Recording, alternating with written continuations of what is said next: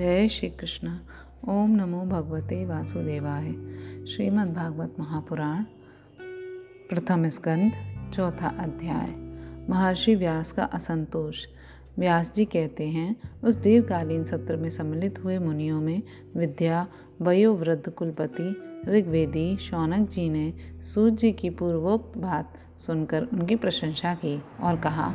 श्री शौनक जी बोले, श्री सूर्य जी, आप वक्ताओं में श्रेष्ठ हैं। तथा बड़े भाग्यशाली हैं। जो कथा भगवान श्री सुखदेव जी ने कही थी, वही भगवान की पुण्यमयी कथा कृपा करके आप हमें सुनाइए। वह कथा किस युग में, किस स्थान पर और किस कारण से हुई थी? मुनिवर श्री कृष्ण दौपायन ने किसकी प्रेरणा से इस परमहंसों की संहिता का निर्माण किया था? उनके पुत्र सुखदेव जी बड़े योगी, समदर्शी, भेदभाव रहित, संसार निद्रा से जगे एवं निरंतर एकमात्र परमात्मा में ही स्थित रहते हैं। वे छिपे रहने के कारण मूड से प्रतीत होते हैं।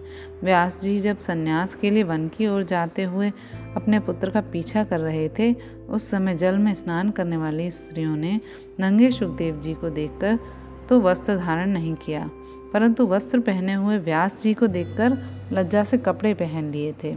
इस आश्चर्य को देखकर जब व्यास जी ने उन स्त्रियों से इसका कारण पूछा, तब उन्होंने उत्तर दिया कि आपकी दृष्टि में तो अभी स्त्री पुरुष का भेद बना हुआ है, परंतु आपके पुत्र की शुद्ध दृष्टि में यह भेद नहीं है। कुरुजा,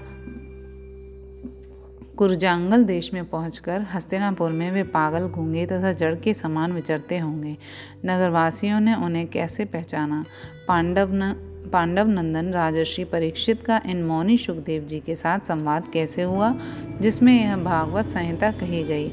महाभाग, श्री सुखदेव जी तो गृहस्थों के घरों को तीर्थ स्वरूप बना देने के लिए ही उतनी ही देर उनके दरवाजे पर रहते हैं, जितनी देर में एक गाय दुही जाती है। सूत जी हमने सुना है कि अभिमन्यु नंदन परीक्षित भगवान के बड़े प्रेमी भक्त थे।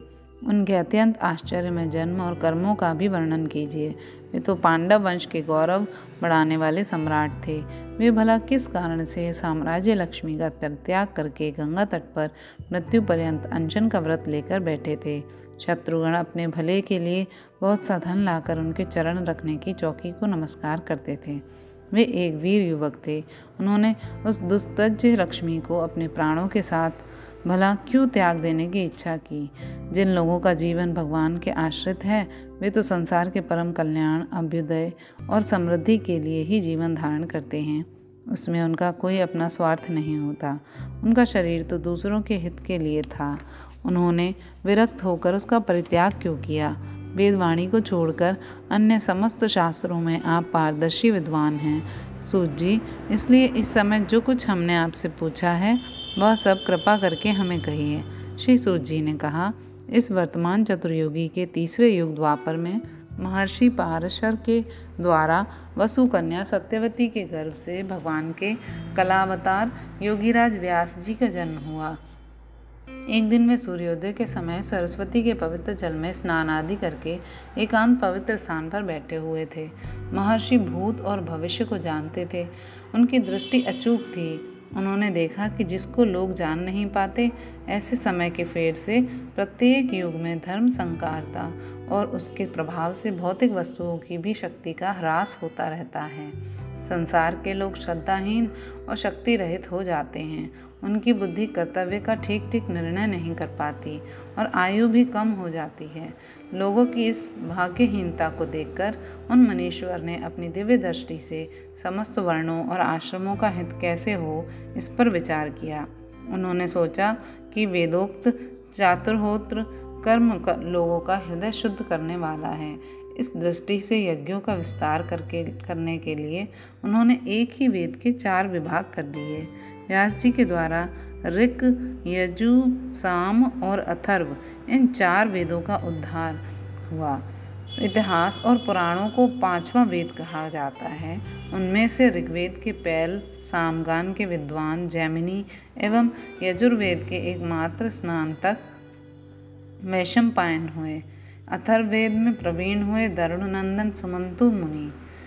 इतिहास और पुराणों के स्नान तक मेरे पिता रोमहर्षण थे। इन पूर्वोक्त ऋषियों ने अपनी अपनी शाखा को और भी अनेक भागों में विभक्त कर दिया। इस प्रकार शिष्य, प्रशिष्य और उनके शिष्यों द्वारा वेदों की बहुत सी शाखाएँ बन गईं। कम समझ वाले पुरुषों पर कृपा करके भगवान वेद व्यास जी ने इसलिए ऐसा विभाग कर दिया कि जिन लोगों को स्मरण शक्ति नहीं है या कम है, वे भी वेदों को धारण कर सकें। स्त्री, शूद्र और पतित द्विजाति तीनों ही वेद श्रवण के अधिकारी नहीं हैं। इसलिए वे कल्याणकारी शास्त्रोक्त कर्मों के आचरण में भूल कर बैठते हैं। अब इसके द्वारा उनका भी कल्याण हो जाए, यह सोचकर महामुनि व्यास जी ने बड़ी कृपा करके महाभारत इतिहास की रचना की। शौनकादि ऋषियों, यद्यपि व्यास जी इस प्रकार अपनी पूरी शक्ति से सदा सर्वदा प्राणियों के कल्याण में ही लगे रहे तथापि उनके हृदय में संतोष नहीं हुआ। उनका मन कुछ खिन्न सा हो गया। सरस्वती नदी के पवित्र तट पर एकांत में बैठकर धर्मवेता व्यास जी मन ही मन विचार करते हुए इस प्रकार कहने लगे, मैंने निष्कपट भाव से ब्रह्मचर्य आदि व्रतों का पालन करते हुए वेद गुरुजनों और अग्नियों का सम्मान किया है और उनकी आज्ञा का पालन किया है। महाभारत की रचना के बहाने मैंने वेद के अर्थों को खोल दिया है, जिससे स्त्री, शूद्र आदि भी अपने अपने धर्म कर्म का ज्ञान प्राप्त कर लेते हैं। यद्यपि मैं ब्रह्म तेज से संपन्न एवं समर्थ हूँ, तथापि मेरा हृदय कुछ अपूर्ण काम सा जान पड़ता है। अवश्य ही अब तक मैंने भगवान को प्राप्त कराने वाले धर्मों का प्रायः निरूपण नहीं किया है। वे ही धर्म परमहंसों को प्रिय हैं, और वे ही भगवान को भी प्रिय हैं। श्री कृष्ण धौपायन व्यास जी इस प्रकार अपने को अपूर्ण सा मानकर जब खिन्न हो रहे थे, उसी समय पूर्वोक्त आश्रम पर देवर्षि नारद आ पहुँचे। उन्हें आया देख व्यास जी तुरंत खड़े हो गए। उन्होंने देवताओं के द्वारा सम्मानित देवर्षि नारद जी की विधिवत पूजा की। ओम नमो भगवते वासुदेवाय। जय श्री कृष्ण।